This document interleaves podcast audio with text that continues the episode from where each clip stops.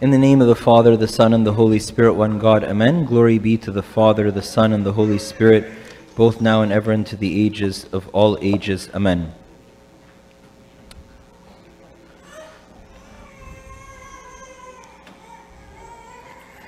We're starting a new series uh, called Seeing Red How to Transform or Channel Your Anger into God's Living Power. I'm going to start off with a couple of stories just because I want you to know that I'm in this with you. All of us, uh, everybody has, you know, sort of uh, like uh, maybe like a, a weakness or something which is kind of doesn't come easily to them or whatever. And mine is anger. And so I'm really speaking here from, from personal experience. Um, and uh, to convince you of that, I'm going to share with you a story of from when I was uh, in my uh, early 20s, uh, I was coaching uh, a boys' basketball team, a church boys' basketball team, 14 to 20 year old boys. You can imagine what coaching 14 to 20 year old boys is like, right? I mean, they don't, they, don't do, they don't do anything. In fact, I didn't want to coach them, they were losing. Um, and they, they, they were such a terrible group of boys half of them are priests now, but that's an, a story besides the point, um, that, that, that, that their coach quit. Their coach said, I can't take you guys anymore. It was mid season. I was friends with half of them. And so they said, Can you please coach us? I'm like, Never, ever, no way, never going to do it. And they strong armed me into doing it because they, they really they really wanted to finish the season, so they had to have a coach to be responsible for their team, blah, blah, blah. So I coached them. I remember I remember at one point, they, these guys wouldn't do anything I would tell them to do. It was, it was painful. It was like pulling teeth to coach these guys. And in one of the practices, one of the centers, this guy's like six foot four, uh, you know, huge, huge guy, all muscle, 18 year old guy, right? And I tell him to do something, and he just looks at me and he says no. And I just went into a rage. I literally, two years prior, had been, I had been doing jujitsu. Um, so I know how to take somebody. So I just jumped him and took him down, and I was throttling his neck. He turned blue. Took the whole team to get me off of him. And if they hadn't, I probably would have killed him with no remorse whatsoever. The guy's face was blue, you know. The rage that came over me in that moment. I've, I've, my father of confession has heard all of these stories, by the way, you know, and uh, he prefers to hear my confessions over the phone. I don't know why. Just kidding. Another time, later on, you would have think I would have learned that I have a problem, right? But uh, later on, this is now probably, I'm in my mid 20s now, and uh, I lived in another town. I lived in, I lived in Vancouver, and I was driving to St. George's Church, uh, St. George Coptic Orthodox Church in Surrey just outside Vancouver, and it's just after the Port Mann Bridge. And um, it's, I lived in Vancouver, it's about a 40 minute drive or so, and, and so 35 minute drive. And so I'm driving there, and, and somebody cuts me off, right? And I, the road rage just gets the better of me, right? And so the whole way to the bridge, he's cutting me off, I'm cutting him off, he's cutting me off. And by this time, I'm ready to kill whoever the driver. I don't care who it is, they are going to die, right? Um, Finally, we get off the bridge. You get off the bridge. It's the first exit after the bridge is, is the exit to the church. The irony is that I'm driving to Vespers, right? Because that's the, the big irony, right? So I'm just Saturday night and I'm driving to Vespers. So I take the exit. Who comes in right behind me? The car that was like, that was irritating me the whole way, right? And I am fuming. I've gone nuts. There's a lot of petty crime in Vancouver, and so uh, it's strongly advisable for people to get a club, you know, like the steering wheel lock, right? So I get to the exit, it was a red light you know, I put my car in park, I took the club out, and I got out of the car, and I'm looking for the guy. He rolls up his window, and he starts reversing back up the exit, you know. I don't know what I was going to do. I don't, what was I going to, was I going to smash his window? Was I going to club his head in? I don't I have no idea. There's, I don't know what was going through, nothing was going through my mind. No human being thinks and does those actions, right? But this is to tell you, like, you know, we're all, we're all given anger. And you might think to yourself, oh my goodness, this is, this is, I've never been that angry, and so on. That's true, you probably haven't. I know a lot of you, uh, not everybody, and uh, those of you I don't know, I'd love to get to know you. You're all probably, all the people I know here are far better people than me. And I can't imagine any of you uh, getting into a rage like that, but these are true stories, you know, from the, conf- the, the Confessions of St. Augustine. Well, there's the Confessions of John Boutros, and there's many more colorful stories in there as well, right? And so sometimes an anger or rage takes over us. But we're talking today, today specifically, we're talking about the faces of anger. That is what the, that is what the early church fathers or the desert fathers would call rage um, or outbursts of wrath. You'll find St. Paul mentions outbursts of wrath. But there's also anger, straight up regular anger. There's an anger that you hold inside. There's an irritation with other people. Some other people, you just, they just irritate you, you know, they just get on your nerves. You, you know, you just, you see them and you're like, oh, not again, right? There's, there's some things that you just find annoying, you know? And it doesn't have to be like a murderous anger, but maybe it's just like the, the, the, the, that pebble that got into your shoe, you know? There's a famous saying, I don't know who said it. I've looked it up and I can't seem to find out who said this saying. There's a famous saying that says, It's not the giant who stands before you that will, that will stop you along the way. It's the grain of sand that is rubbing in your shoe. You know, those irritations, those daily irritations, annoyance, frustration, it's all the same. From a spiritual perspective, a, a, spiritual diagnostic perspective, it's all the same. It's all in the same category. And that's what we're talking about today. So let's get a definition for this, for this broad umbrella that we're calling anger, okay? It's just a big, broad umbrella. Let's call it, let's call it, let's put up a definition together, okay? It's, it's, let's call it an intense emotional reaction to something that stands in the way of you doing or getting what you want. How does that sound? It's an intense emotional reaction. It's almost a reflex reaction. It's unpleasant. We can throw that in the, in the, in the, um, in, in the definition, right? Towards something which stands in the way, which gets in the way of you getting what you want. Well, where does anger come from? Anger actually comes from God. God gets angry too. Just God gets angry a little differently than I get angry, just a little bit, but we'll talk about that, right? And so, God, having created us in His image and likeness, He's created us just like Him, you know, like a straight up photocopy. So, you know, God can get angry, so guess what? We can get angry too. So, why would God have given us this capacity, which is so powerful and potentially so destructive? Why would He have given us like a loaded machine gun? You know, when we're still immature, when we're still in the infancy of, of, of our spirituality. Why would He give us such a, such a deadly weapon as anger? Well, something stands between you and what you hold dear. And so you this this reflex, intense, unpleasant reaction bursts out of you to eliminate the obstacle between you and what you hold dear. Now, what would God wish for us to hold dear, so dear that if something came between you and it, you would eliminate it immediately? What could possibly be so precious that it would not be worth hesitating for a single second that it needs to be the, the reaction needs to be a reflex. It needs to be something that is does there's no thinking involved. And you would and you would immediately react with this murderous energy this this strong outgoing positive murderous energy to eliminate it right away why would god give us that power what what is it that we're, we're, we're, trying to get to that we can't, we can't risk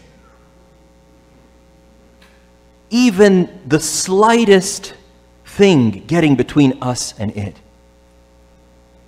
It's communion with God.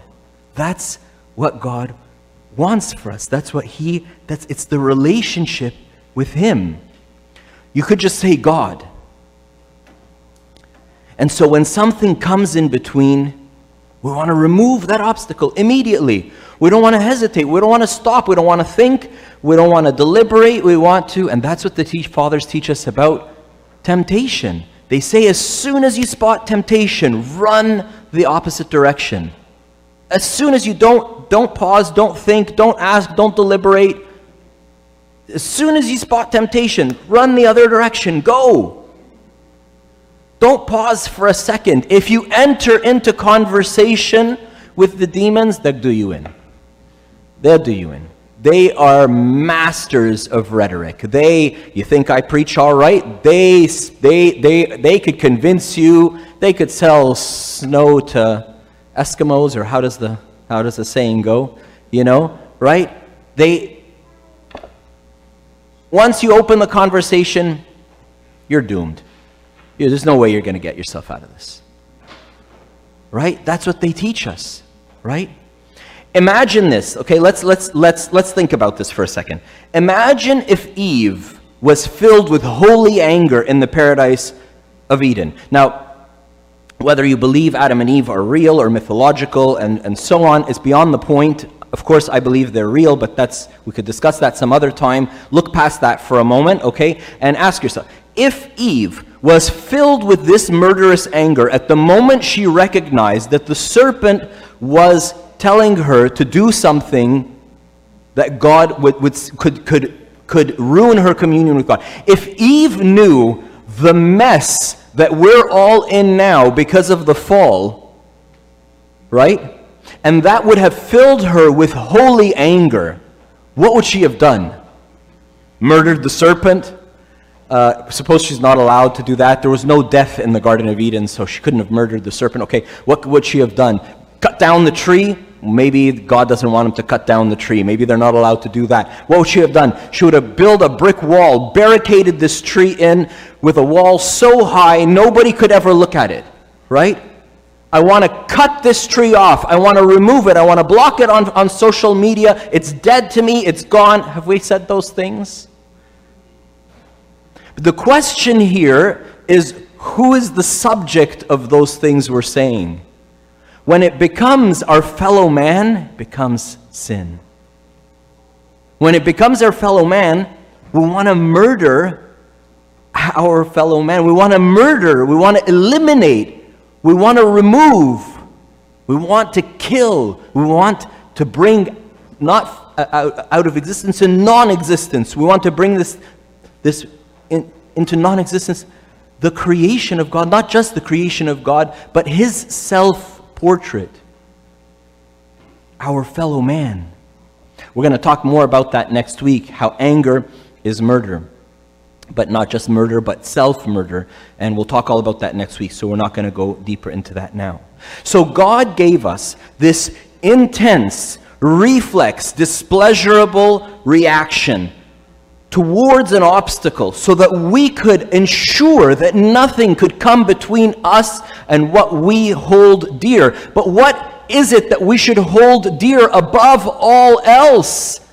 Union with God, the connection with God. You ever been on a really important phone call you know, and you've been on hold for like two and a half hours, and you're trying to reschedule flights during COVID, right? It was like, right? And you're, and you're, you're, you're trying to re- reschedule this flight or whatever, and, and, and you're on hold, you've been on hold for two and a half hours, and then, you know, the, the call comes, you know, they, they, they, answer you and this and that, and then, you know, you hear a buzz on your phone while you're looking, and right, and then you've got like 1% left, right? What happens? You start running around the house like a crazy person trying to find something to plug your phone in. Why? Because if your phone dies, you're doing, doing this all over again, right? You don't want to lose the connection because it's precious to you the connection with God. Our common vernacular, the common vocabulary we would use is connection with God. The church, the word the church uses, and it's full of so much more richness and depth. But to mean the same thing is our communion with God. You know, your phone has the little signal bars on it. How good is the signal? How many bars you got with your, uh, with your connection? Can you hear clearly what God is saying, or is there static? What's causing the static? That's, that should, that's what righteous anger looks like. To eliminate the static. To m- allow me, murder the static, the stuff that's coming between me and God. The sin, the temptation, the passions, the evil habits, and so on. But that's not, that's not, that's not our anger, right? that's not my anger, let's be honest. My anger is focused on largely 80% of the time people, 20% of the time stuff. My anger is not a righteous anger. My anger is a personal anger directed towards a person or a thing. And thus, God is working to recreate the world through his only begotten Son, and I, through my anger, am working to destroy it. Well, that's why it's a sin, right? That's why it falls apart. And anger has all kinds of different faces, like we said. It doesn't have to be the murderous rage that I described to you at the beginning, but it could be irritation, frustration, anytime I look to any of God's creation, specifically my fellow man, with eyes that are different than my father's, something is fishy. So ask yourself and ask and ask me, what are we going to do about this? What are we going to do about this? I used to get so angry. I actually I actually went to go see a therapist because I, I had a, I had a trigger we identified a trigger at home that if my wife, at that time only had one daughter, would say or do this thing, my reaction would be so much greater than that thing. So I wanted to know. I wanted to know why. Why do I do that? And uh, I, I, had a, I only had one session, but it was a wonderful, wonderful session that really opened my eyes to an anger that had been in my life for a long time. And all I needed to do was to go back to that and let it go. And once I did, once I did, I didn't have that trigger point anymore. It was gone. Before I, before I had gotten some help with that, I I was in confession and I was confessing anger.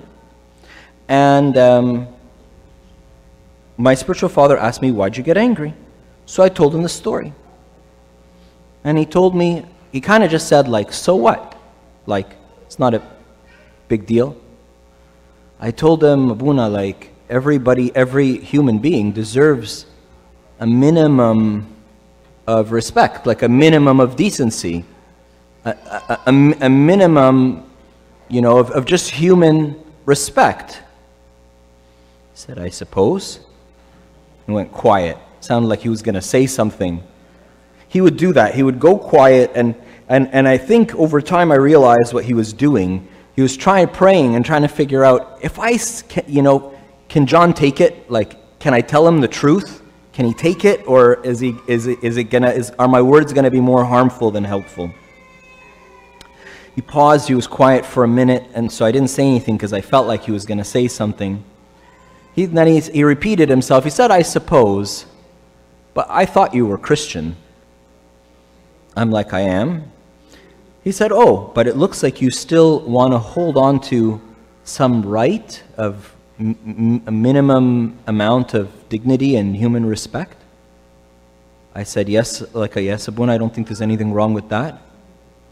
He said to me, Okay. But then you're not a Christian. I'm like, What do you mean? He said to me, Well, isn't the call of Christianity to deny yourself, take up your cross, and follow Jesus? Isn't that like the call? Like that's, that's what happens before you become a Christian. And then you continue doing that throughout. I said, Yes, I don't see the point. He says, Aren't you holding on? You're holding on to your rights. You can have your rights, no problem. Hold on to your rights. But then you can't be a Christian. You can't deny yourself and be holding on to what you deem yours at the same time. and I left with a lot to think about. He said to me, What about Jesus? Did he hold on to his rights? St. Paul tells us in Philippians chapter 2, he says to us, Let this mind be in you which was in Christ Jesus, who being in the form of God did not consider it robbery to be equal with God, but made himself of no reputation, taking the form of a bondservant and coming in the likeness of men. And being found in appearance as a man, he humbled himself and became obedient to the point of death, even the death of the cross. Therefore, God also has highly exalted him and given him the name which is above every name. Specifically, there's this part which sounds a little funny, like a little, the words aren't the ones we would use in our common speech. He says, Let this mind be in you which was in Christ Jesus. What mind is that, St. Paul? Who, being in the form of God, did not consider it robbery to be equal with God, but made himself of no reputation taking the form of a bondservant, a slave, and coming in the likeness of men. Like Jesus didn't hold on to his rights to be God.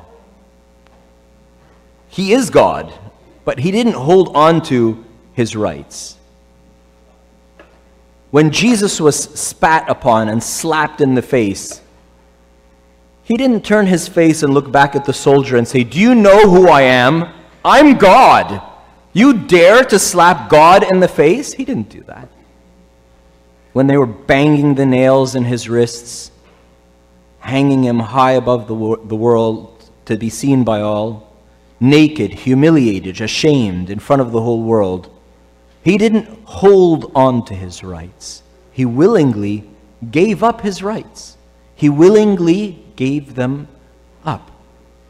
Just a little asterisk here, okay, just a little a footnote. This is not a, a, a reason to perpetuate abuse. This is not what I'm talking about, is not a, reason, a reason to um, uh, uh, change the laws or, or, or, or, not uphold you know, the, the, civil laws of society and so on, society would come crashing down. I'm talking about our interpersonal relationships, right?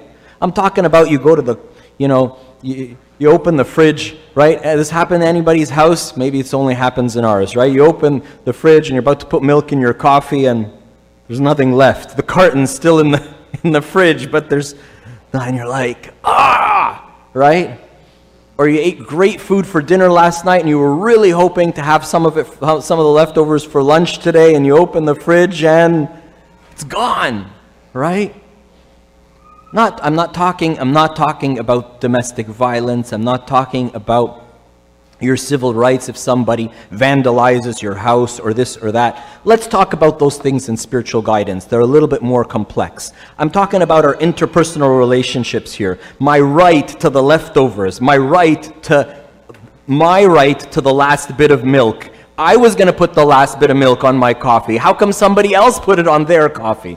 You think about it, right? Somebody was going to use the last drop of milk, right? But it was my last drop of milk. It was my leftovers that somebody ate. It was my, that guy cut me off in my lane with road rage and so on. There's this possessiveness. There's this possessiveness of things and when somebody touches my stuff, because the milk had my name on it, right? The leftovers had my name on them, right? Sometimes they do when you have roommates and they still eat your stuff. If you've ever had male roommates, right? Um, you know, and he has your name with a sharpie on it, but it still seems to disappear somehow, right?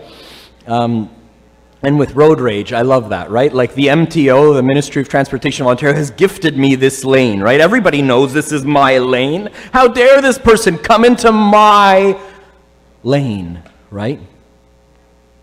Jesus didn't have a lane, he didn't have leftovers, he didn't have the last spot of milk. He gave it up. He gave it up. He gave it all up.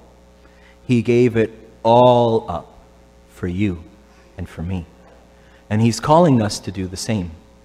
So we find here, to sum up a little bit, okay, and get to a solution, you know, the solution is to be like Jesus. What, how am I different? If you allow me, I'm going to use a word that the fathers don't use, but I'm going to use it because it sums it up very. anger is rooted in a sense of entitlement.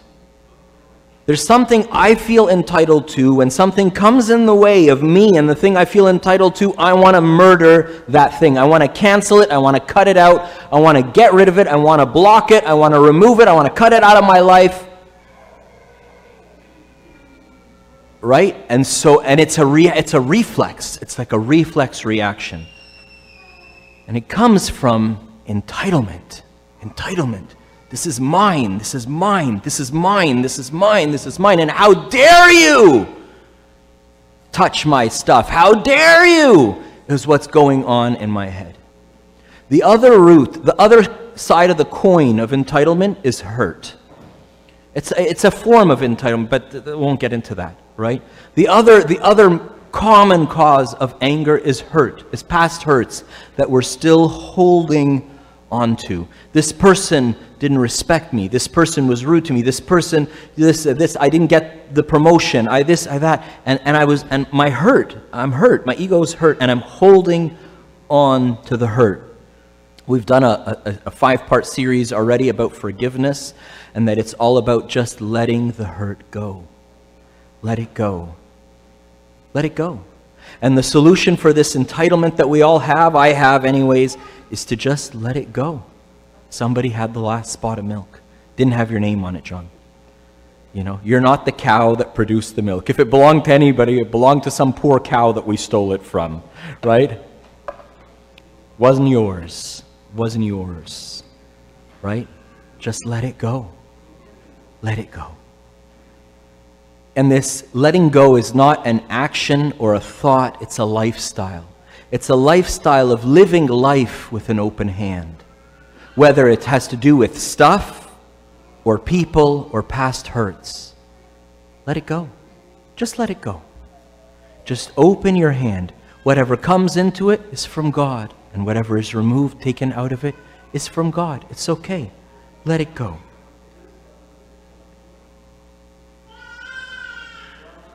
And that's exactly how Jesus lived. He lived life with an open hand. He accepted everybody with open arms. And when they left, he let them go.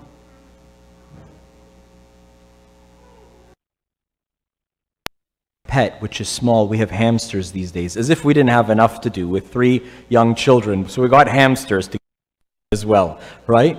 You know, they're really cute and they're fuzzy and so, but they're so small. You have to be very gentle with them. And if you hold them too tight, it's going to happen to the hamster. It's not going to run on the wheel anymore. won't say the word, you know, right?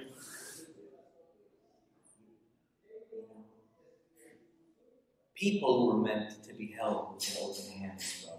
They come and they go. Sometimes they go by their own will. Sometimes they go because that's God's will for them. Sometimes God takes them from us.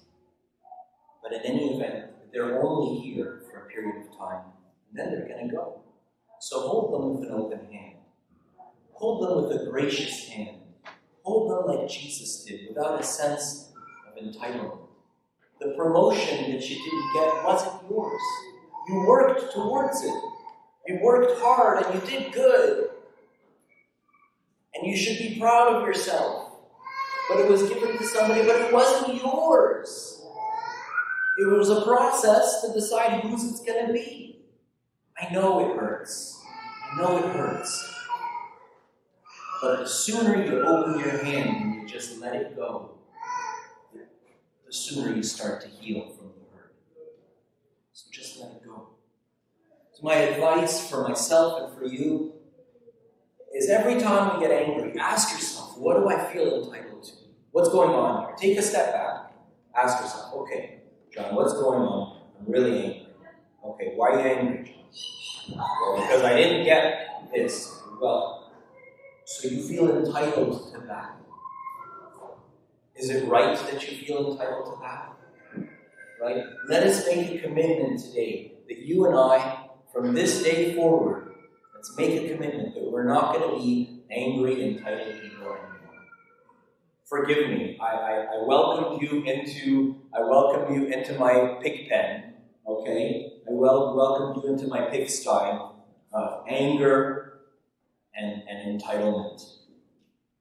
I don't want to be that angry, entitled person anymore. I want to recognize the moments in which I feel entitled to something, and I want to let it go. In fact, the more I let it go, like anything else, the more I become conditioned to let things go. The easier it becomes for me to let things go. And so the fathers teach us that there's a couple, a couple of things that work really, really, really well to heal us of anger.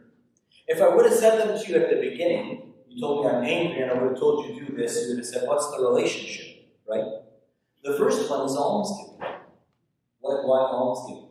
To give of yourself money or time or effort or energy, but to give of yourself. Give what is precious to you.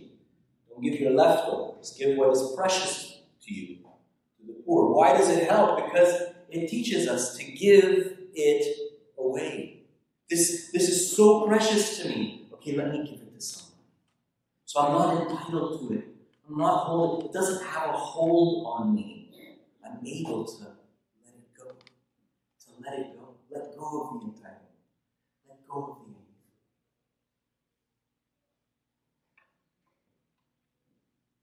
The next one is to accept all things with content. Let's make uh, uh, um, uh, commitment today, you and I, that for this week, here not going do this forever. I hope we'll do it forever, but let's not overburden you. For this week, we're going to try to accept whatever comes our way, to just accept it content and say, that's fine. I accept it. From your hand, Naked I came into this world, naked I will go out, says Job. From your hand, Lord, I receive. Imagine what a day in your life would look like if you accepted all things with content and held on to nothing at all. Okay, imagine what your home would look like everybody else in your home did that as well. Imagine what your office would look like if you did that. Imagine if a whole community of people lived that way, with contentment and accepting all things, without any sense of entitlement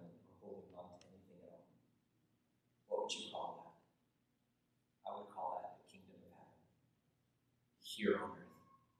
Our prayer is the Lord's Prayer every time. Thy kingdom come, thy will be done. Here it is. Glory be to God forever.